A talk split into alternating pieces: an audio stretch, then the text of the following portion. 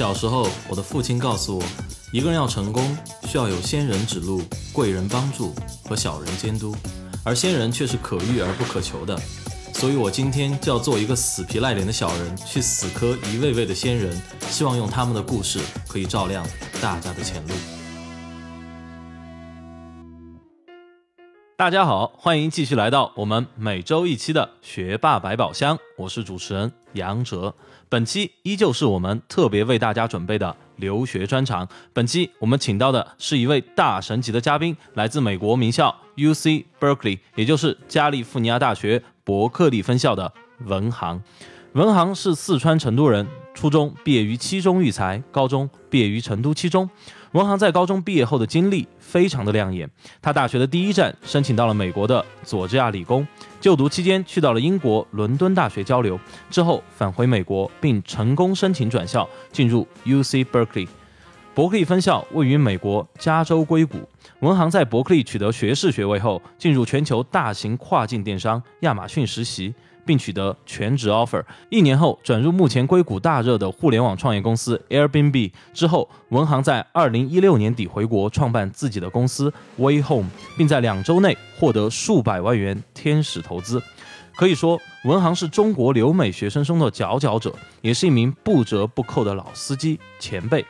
他对科技行业和金融行业的认知，他对美国社交和文化底蕴的了解，以及他对国外工作及回国创业的看法。到底是怎样的呢？现在就让我们请上本期主角文航，让我们来听一听他的故事。来，文航兄给大家打个招呼。学霸百宝箱的朋友们，大家好，这也是我朋友的创业项目，所以说过来友情支持一下，很高兴和大家聊天。好，谢谢文航。那么呃，文航的经历啊，就是像我刚才说过的，也是蛮丰富的。那么我看到文航，你是在高中毕业之后就去到了美国，而且是。呃，我这样说吧，辗转流落在几个学校之间，那么我看得出来你的这个经历其实是，就算去美国的同学，可能很多都是少有的。那么能不能给我们介绍一下你在美国的这段时间的一些经历呢？呃，行，我大概是高中毕业了之后，我就是通过考 SAT 和 TOEFL 考到，先是去了 Georgia Tech 佐治亚理工，因为当时特别想学理工科嘛，然后佐治亚理工作为一个就说工程各方面都不错的学校，我就先去了。嗯。呃，去了一年之后，当时学校有一个 Georgia Tech 有一个交换的机会，就去伦敦交换。嗯，然后我就去了这个，就说伦敦，因为我不想在一个环境里面待太长的时间。嗯，去了伦敦之后，发现我去伦敦的大，去了伦敦学校叫做 UCL University College London，就是伦敦大学学院，它是一个比较综合性的学校，就说里面什么，就说它的文科和理科都不错。然后他们的著名校友就包括像泰戈尔啊，还有就说小泉纯一郎这些人。嗯。然后在那边待了半年之后，我就特别比较喜欢这种就综合性的环境嘛。嗯。所以回来之后，我在伦敦时候我就决定转学。然后在伦敦时候，我就提交了转学申请，去了伯克利大学。嗯。啊，为什么去伯克利大学呢？因为伯克利是作为就说美国各种就说那种嬉皮文化，还有就说自由主义的一个发源最发源的一个地方。嗯。就说美国社会一旦有什么就说变动，伯克利的就说学生学生活动总总是。最强烈的，所以当时就特别就说喜欢这种精神，所以就而且再加之伯克利，他的学学术各种也不错，所以说就去了伯克利。嗯，其实我从你刚才话里可以听得出来，就是你是一个蛮爱自由的人，对不对？就是而且蛮向往新鲜事物的人，就让我想起了就我们之前一期嘉宾就扯哥，他留给我们大家观众的一个彩蛋的一首歌《海阔天空》里一句歌词叫做什么？原谅我这一生放的放纵不羁，爱自由，是吧？然后我觉得你应该就是这样一个性格的人。那么你在这个，哎，大学的时候啊，就做了这么多事情。你当时学的是什么专业呢？我们好像还不太知道。呃，我学的就是电子工程、工程和计算机。嗯，就是呃，在佐治亚理工的时候偏硬件一点，然后到伯克利了，发现就说硬件完全找不到工作，然后就偏软件一点学的。啊，怎么叫硬件找不到工作？因为当时是这样的，就说美国也有很多硬件公司啊，像英特尔呀或者高通之类的，嗯，呃，他们的总部其实一般都是在加州嘛，嗯，呃，他在就说当时在 Georgia Tech，亚特兰大是一个大城市，他在那边会设就是很多的研究，就是研究分部嘛，或者研究院分公司，那分公司其实对招人的要求要松一点，一般本科就可以招。所以当时在 Georgia Tech 的时候，发现就说，哎，这硬件的出路还挺好的。嗯，到了伯克利了，发现因为那边都总部嘛，所以他一般要求全变成了一般，就说对于就说外国人啊，都得要博博士哦，至少 PhD master，大部分大部分要求 PhD。啊，然后就说要求苛刻很多，嗯，然后呢硅，然后伯克利在硅谷嘛，就是那个地方又是一个就是说软件公司非常多的地方，像 Google、Facebook 那些，嗯，然后当时一下发现就是说去了一趟，就说那个就是招聘会之后发现就说，嗯，没什么硬件公司，硬件公司大概占百分之十，嗯，哦，然后剩下全是软件公司，哦，这么这么这么悬殊的一个差距。，对对对。然后，然后伯克利那个 program 它是叫 EECS，就是 Electronic 呃 and Engineering and Computer Science，、它是两个就是是在一起的。然后你是那个专业的人就可以随便选课，硬件、软件，反正需要也不管。嗯，然后就是看你选什么课嘛。然这后呃，刚才那个专业是叫电子工程科学是吗？电子工程和计算机科学。哦，和计算机科学。嗯，那你最后是转，所以你转去学软件了。我其实之前也学也也学过软件，就是高中的时候搞计算机竞赛嘛，所以说也不算特别的，就说所以你高中的时候也搞计算机技术？对，高中搞计算机竞赛，所以说学那就说软件就也不算是转吧，就说继续继续吧。啊我好奇一下，你当时拿奖了吗？当时就是连拿二等奖，各各个连拿二等奖是吧对？那那也就是说，其实你高中的时候，你大学的时候，其实沿袭了你高中的时候很多兴趣爱好，是这样？呃，可以这么说吧，就是说高中的时候计算机，然后骑车，就说不管是学术上还是就说嗯生活上，都还挺延续的。我回过头来问一句啊，就是说，像你刚才说到的，就是软件和硬件，那么其实可能现在大学对我们现在的听众来说还有一点距离，但是你可不可以跟我们稍微介绍一下，就是说，比如说在大学里哪些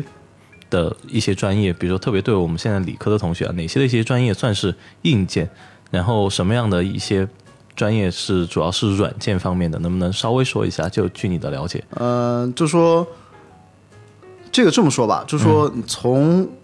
呃从外部看过来，硬件就是比如说你是设计手机或者芯片，嗯，这些就说需要实际就说有工厂给你产出的东西。嗯。然后呢，软件就是比如说 A P P 网站，嗯，这些就说看看得见但是摸不着的东西。嗯，然后呢，但实际上在内，就是说在行业内的话，你会发现他们其实都是写程序。嗯。就说写只是写的程序不一样。嗯，硬件的话，你去设你去设计，比如芯片，嗯，你不会真正去操作那个芯片的，大部分你也是在电脑上模拟这个电路，嗯，它也是一种就说编程，软件你也是一种编程，但这两个东西它的思路是不一样的。就硬件它最大的一个特点就是说，它一旦确定之后很难修改，就是说你确定了一个芯片的设计方案之后，嗯。你这样去修改它就非常难了，所以它要求就是说你之你之前的思维是非常缜密的，要做非常多的测试和那个假设，不能有任何的差错。说差错就很可能像比如说就说三星这个电池的事故一样，那个手机，嗯，对，就说因为你就说这个带来的你非常难以修改，嗯，所以它要求硬件工程师就说你节奏可能慢一点，但是之前一定要一定要说做好。做好。啊。软件就不一样了，软件讲究的就是一个连续的速度，嗯，就说你反正写的东西随时可以改，嗯。然后就说，就要求你不断的推出新的功能，啊。然后新的，然后然后去测试、收集数据，嗯，就说这个节奏是不一样的。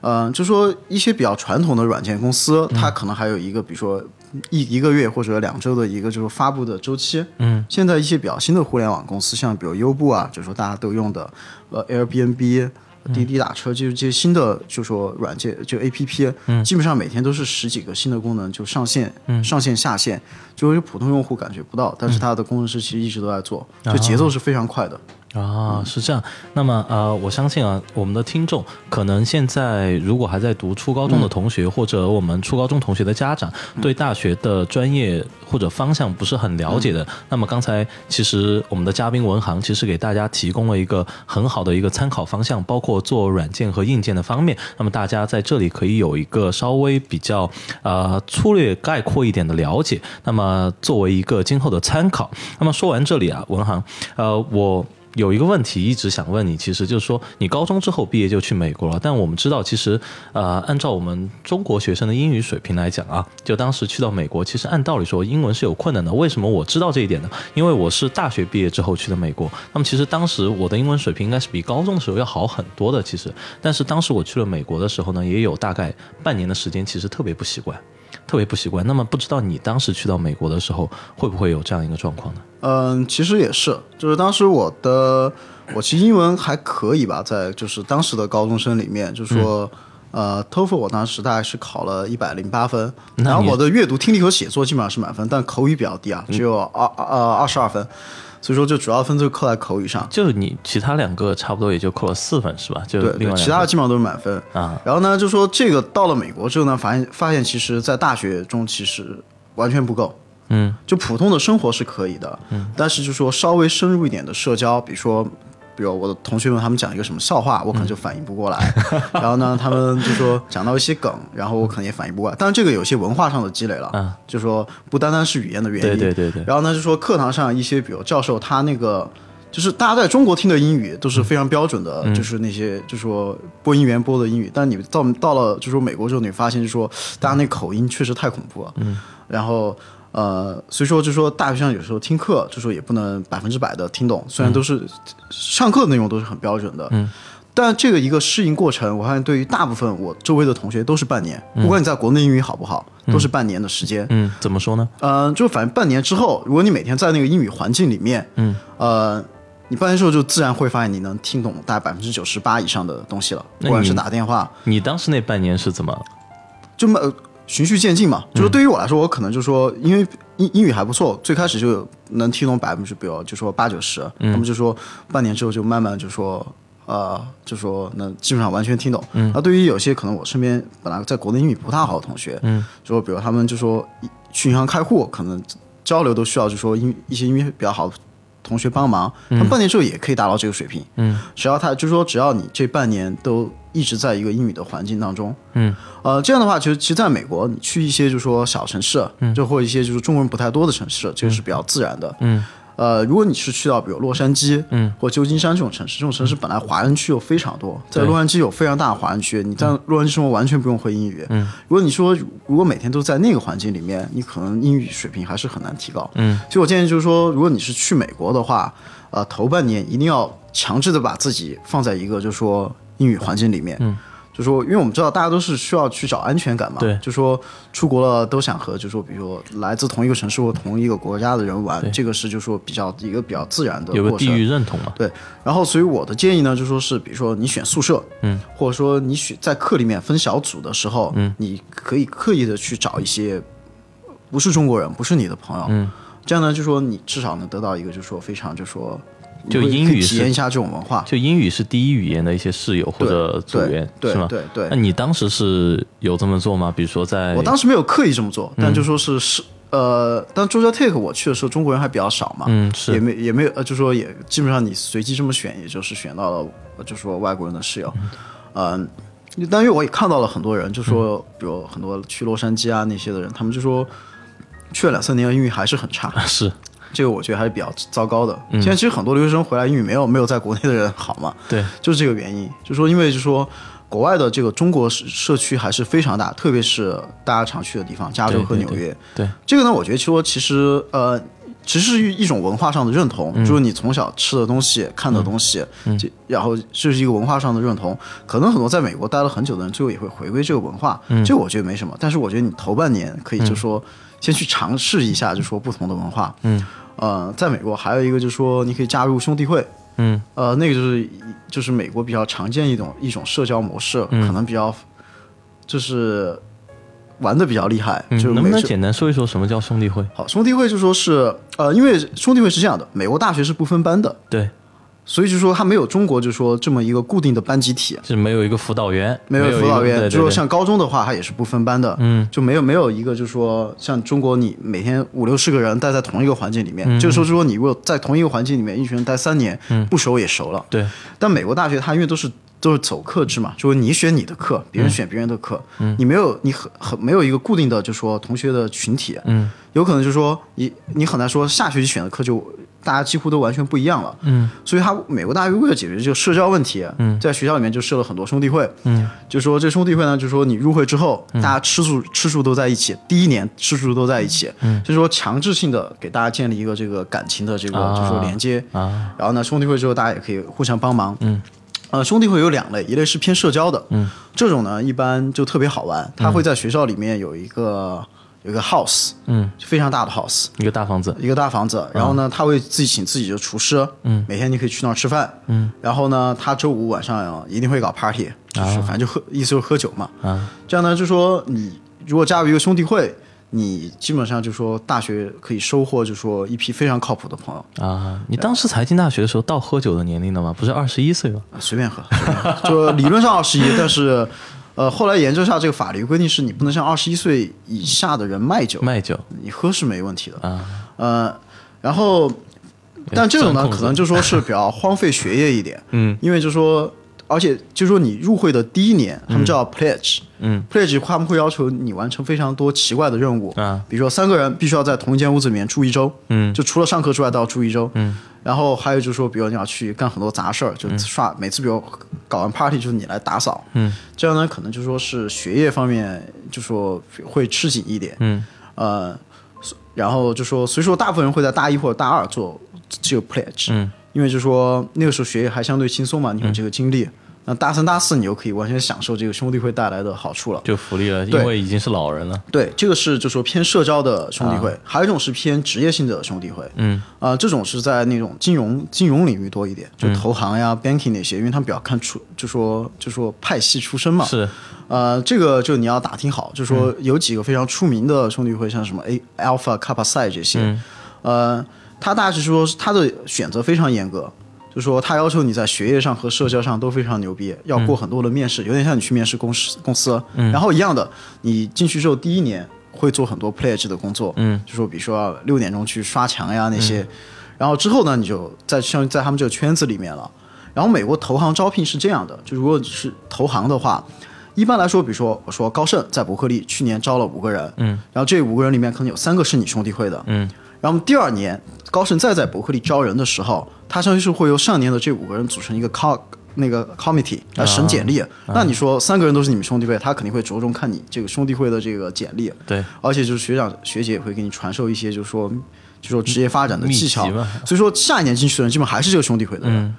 然后这个相当于就导致了，就是说你进哪个兄弟会，基本上就进哪个投行，嗯就有保障了。嗯然后这每个就每个兄弟会在这个学校到底是哪个好，就是需要你去了解。啊，对，然后就说基本上，比如说可能是在伯克利，就说某一个兄弟会，嗯。那个 DSP 对吧？他就基本他人基本上就是去高盛，还有一个兄弟会基本上去摩摩摩根斯丹利。嗯，就说这个，就说如果是对于想进投行或者金融方面的人来说，这个也是还是非常有必要的。嗯，我发现文航，你作为一个做代码的人，作为一个做软件的人，你对金融行业的事情了解的其实相当的深刻。因为是这样的嘛，就说我中国人出去最多就两个、啊两个专业嘛，就要不然就是工程，要不然就是金融嘛。然后所以说，基本上你大家谈的时候都会了解一些，所以我非常敬佩那些就是学学文科，嗯。或者就是学音乐呀、这些，就是说跟这两个专业不沾边的事情。啊因为这两个其实在美国是很难找到工作的。嗯。然后我就说，如果你还能去学，我是就是就这些我都非常敬佩，说明他们是非常有，就是说坚持自己的理想。嗯。对我有个朋友是学画画的，嗯哦，学不好意思，学摄影的，嗯就说，嗯、之后反正就说这，就说也是非常纠结的一段路程，嗯也非常敬敬佩这些就说不是学工程金融的朋友。嗯，那能不能说一下刚才那个说画画的朋友他怎么纠结了？而且他为什么要在美国学艺术？为什么要坚持这条路呢？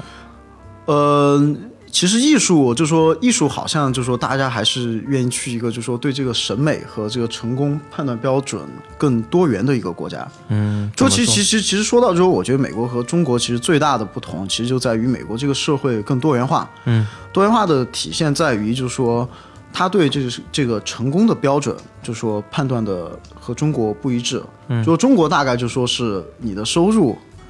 基本上决定了你，就说和工作嘛，嗯还有就是说，比如说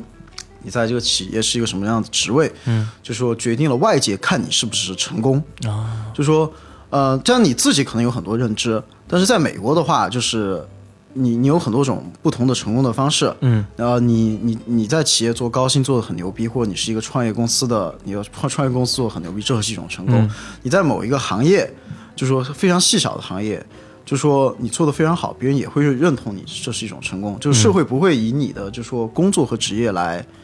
就是来第一 judge 你，对评价你。对来来这对，嗯，所以说这个我就说，所以很多很多搞艺术的人，就这也会直接影响到大家在审美上面的判断、啊。判断吧。所以很多搞搞艺术的人可还是愿意去美国，就说嗯。就说感受一下，不管是做设计那些，啊，那其实我知道，就是在我们的听众中啊，其实很多一些小朋友他们对艺术其实挺感兴趣的，包括之前就有一个小朋友来咨询过我说，呃，我在我现在读初中，但是我学业很紧，但是我又喜欢 Photoshop，然后我又喜欢摄影。但是我不知道应该怎么平衡，他问我应该怎么做这个事情。其实我觉得这个事情很难回答，我又不可能跟他说，我说那你要不就去追求一下你想学的，那这个必然影响他的学习。其实这个就是我们现在中国的可能教育给我们带来的一个非常。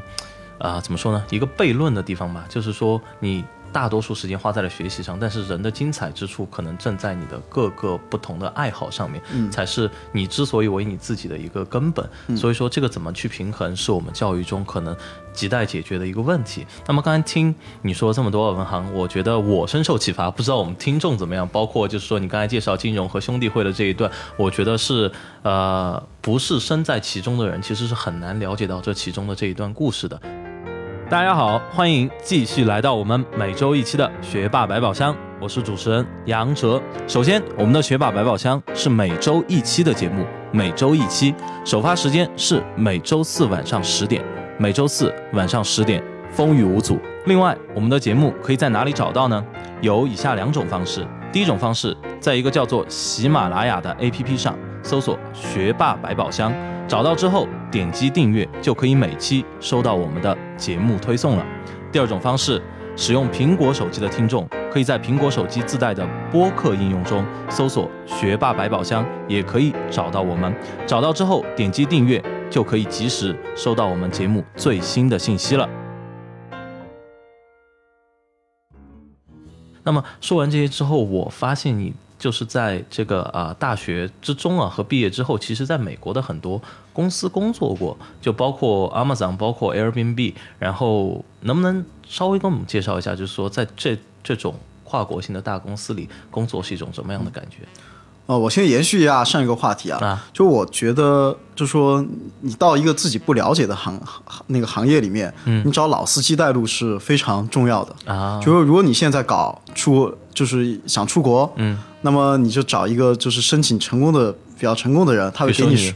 我申请还算 OK 吧，不是不太不算太成功，他会告诉你很多坑，嗯，这然后呢，同时一样的，如果你是在大学里面，你不管是学计算机还是学金融，嗯你就说你要走什么样的路，嗯赶快找一个学长，嗯，就是最好是工作之后了的，嗯，然后那个让他给你说一些坑，嗯，就是那个学长不一定要特特别牛逼，嗯，就是只要经历过人都会给你说一些坑，嗯，像说找老司机带路非常重要的，像我现在回来创业也是一样的，就赶快找一些老司机带路，嗯。嗯，就我觉得这个是对于你进入一个就说陌生的领域，嗯，就是非常重要的。那既然作为一名老司机啊，相对于我们现在听众来讲，你肯定算个老司机了。那么，呃，我们这个节目的目的就在于说，我们把老司机找出来给大家带带路。那既然都说到这儿了，我们就说两个坑给我们的观众，让他们稍微有一点感觉，什么样叫老司机带路，让你不要掉坑里。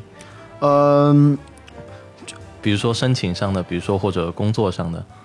呃，工作上吧，就说比呃，我就讲我工作上的事儿吧。当时我刚毕业了就去亚马逊，嗯，呃，因为美国的就说这个呃这个工资标，就说一般看科技行业看你收入像是工资加股票这两部分，对，就说呃一般来说就说，比如给你一个年薪十万，嗯，然后比如说股票，比如给亚马逊给你就说价值五万块钱的股票，嗯，然后呢这个股票一般是分四年给你，嗯，一般的标准呢就是每年百分之二十五，嗯，对吧？然后呢，但有些公司比较坑，嗯，比如像亚马逊，就是第一年只给你百分之五，嗯，第二年给你百分之十五，剩下的百分之八十是在三四年里面给、啊，待那个给你的。所以就是说，比如说亚马逊的这个就 offer 和谷 Google 的 offer，、就在四年内你差不多算下来钱差不多。对但如果在亚马逊待了两年就走了，你像就只拿百分之二十的股票，就损失非常大。嗯，啊、这个其实就说我当时不知道。嗯，然后当时我去亚马逊实习了，实习给了我 offer，我也没怎么细看，我就签了。嗯，然后呢，最后呢才发现走的时候才发现，哦，原来第一年只有百分之五的股份，我第一年就走了嘛。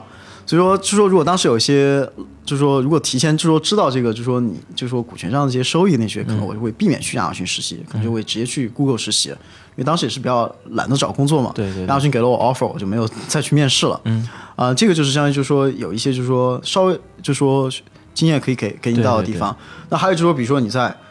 就说同样，比如 Google、Facebook 这些都是就说可能就说大家愿意去的公司嘛，都不会差，但里面的组差别很大。嗯，怎么说？呃，有的组坏蛋特别多嘛，对吧？呃，对吧？就是我们都知道，Facebook 其实后来我们业内人评价，就里面出现很多狗咬狗的现象。嗯，那么就说你去如果进 Facebook 这个公司，相当于你进了一个丛林，你要特别选择组。嗯，然后那 Google 里面也有酱油组和一些比较好的组。那么里面这个组是什么情况？嗯，然后你你应该怎么面试，甚至要不要去这些公司？嗯，这些都是需要在里面的人才能给你说的。嗯然后还有就是说，比如说你要从就说 Google、Facebook 这些，或者你要去一个稍微小一点的创业公司，嗯，对吧？像前几年比较火的 Uber、Airbnb，、哪些是靠谱的创业公司，哪些不靠谱？嗯，里面的人是在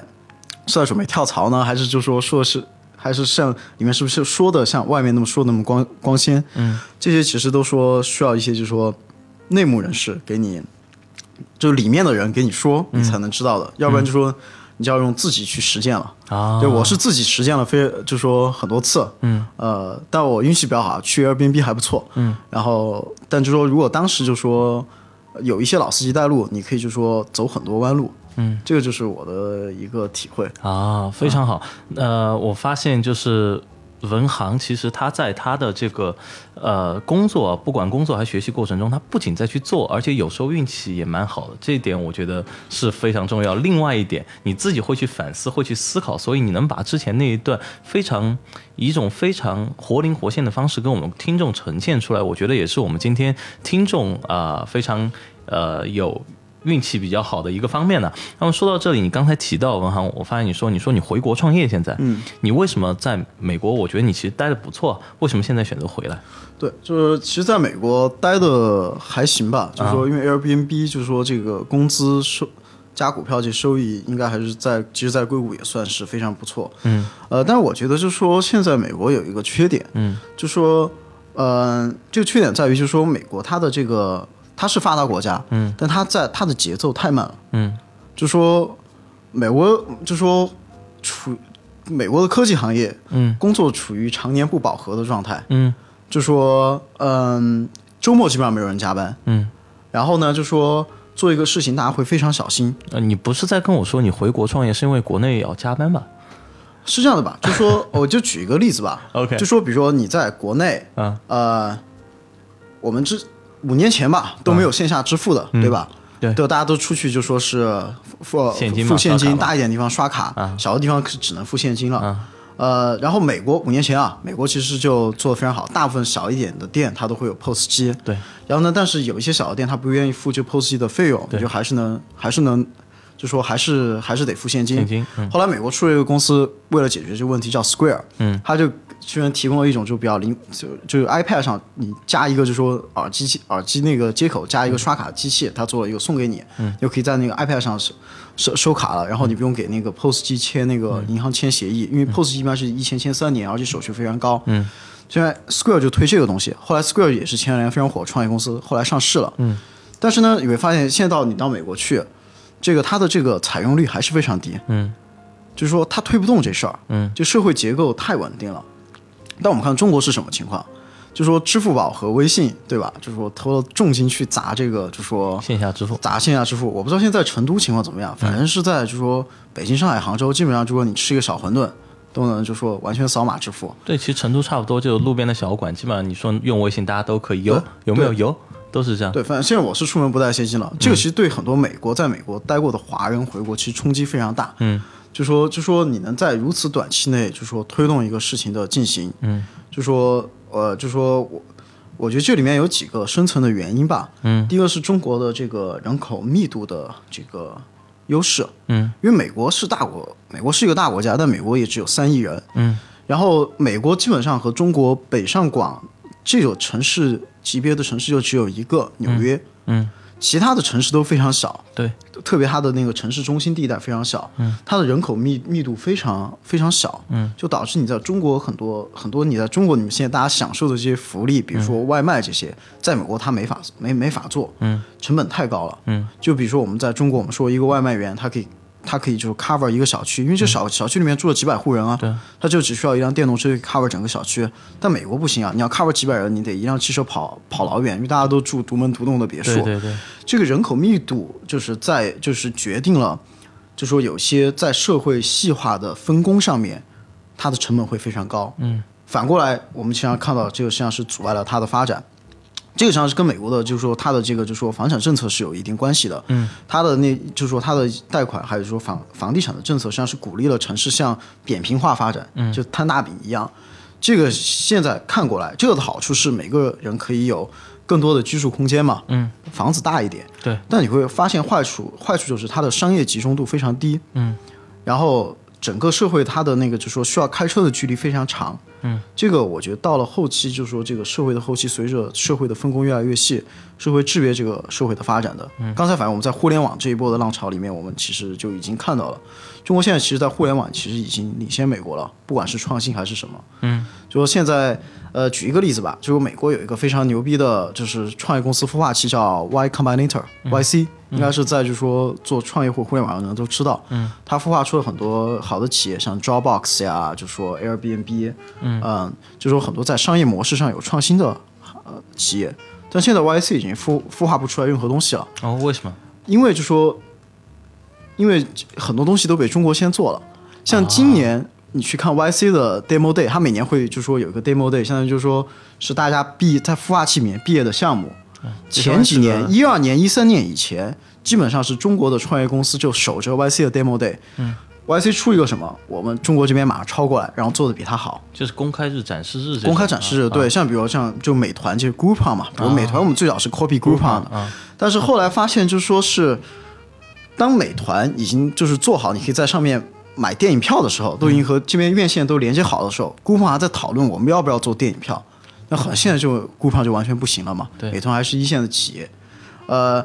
那以前呢，就说 YC 还会在，就说是最早是 YC 会做出一些非常创新的东西，嗯，然后就呃领跑全世界，像 Dropbox 啊、Airbnb 这些都是在那个时候，就零八年到一零年，嗯，一零年到一一二年是一个什么情况呢？就 YC 创新一个模式，嗯，中国公司把它抄过来，但是做的比它好，运营上。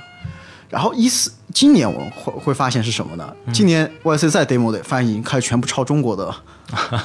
中中国的就反过来了是吧？对，像什么唱吧呀这些 KTV 都是非常小的东西。嗯，就说因为它的这个商业集中度决定了，就说它的这个在互联网方面的这个就说创新有限。中国你这边可以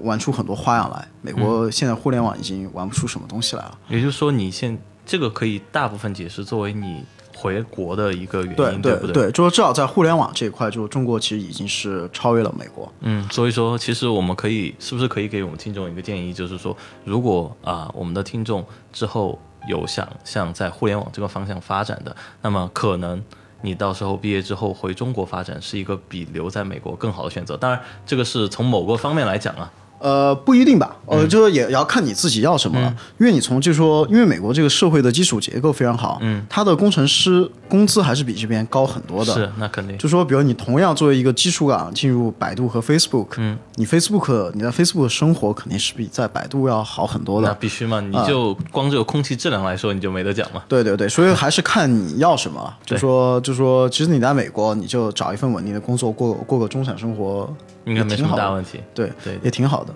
呃，还是看你要什么了。OK，呃，然后，但也美国也不是所有的创新都不行了。嗯，我觉得就是说，反正我自己的判断啊，硅谷的下一波创新应该是在就是生物医医疗或者硬件方面啊，呃，就是比如说 VR 这些，嗯，呃，VR 就是说 VR 这事儿我不我不确定，嗯，但是生物医生物制药这一块，就说肯定是硅谷还是走在前面的啊，因为就是说，呃，就说。其他国家都没有这个，就是说对于药企的这个创新的激励嘛，嗯，对吧？就是说很难研发一些新药。是中国的药企一般就是就是比如翻偏方，那个那个 这个肯定没用嘛。然后要不然就是仿制药。对对对。然后美国美国它的药非常贵，嗯，它的医疗非常贵，所以说药企它有这个利益的驱动去研发新药，嗯，就比如很多新的癌症的靶向药，其实都在美国正在测试或者通过临床测试的，嗯，但中国都还没有引进，嗯，就是说最近硅谷有一个非常有意思的公司，它是。刚刚它发明它发明的一种避孕药是通过了 FDA 的临床三期测试，嗯，就是意意意味着可以上市了，嗯，就说现在是看到越来越多的企业在做这个生物制药或者是医疗方面的创新，包括以以前 Facebook 的 CFO，嗯，就带领 Facebook 上市的 CFO，最近也出来创业，也是做一家就说这个就说呃医疗方面的创业公司，所以我觉得这个可能还是下一波可能是硅谷。一个风向，一个风向，嗯，呃，因为就说药这一块，就是如果大家对医疗稍微去了解一下，会发现现在现在能治的病真的是非常少，大部分靠人体的免疫，还是通过药物来引导你人体的免疫系统嘛，能治的病非常少，嗯，对吧？就说那个当时那个冯唐嘛，就是也是为什么不学医而去做做咨询，也是因为就觉得他说绝大部分药。绝大部分病都治不了，他们医学研究 就是研究的非常郁闷。OK，所以我觉得硅谷可能下一步的创新是在，它一个是有资本支支持，嗯，第二一个是它那个 FDA 的，就美国食品药品管理监督呃管管理局，呃是非常权威的。比如说像中国，如果你要引进一个药，它一般第一个要求是你要通过 FDA，嗯，那 FDA 它是每年是有几百个人，大概一千个人的团队来审这个新药，嗯，然后它每年只上市十多种，嗯。所以它上市的药都一定是非常靠谱的，而且这里面也有后来被撤回的。嗯。像中国药监局批药，就是几十个人的审核团队，每年要批几百种。啊。嗯，所以这个药药的创新是还包括其他一些医疗方面的，我美国还是最好的土壤。大家好，这里是学霸百宝箱。文航到底是为什么要在高中毕业之后去美国？文航为什么评价美国的教育也是应试教育？文航在面对压力时又有什么独特的应对方式？精彩内容下周四晚上十点我们继续为大家奉上。好了，感谢大家的捧场。下周四晚上十点，我和文航继续在学霸百宝箱等你，继续文航的故事。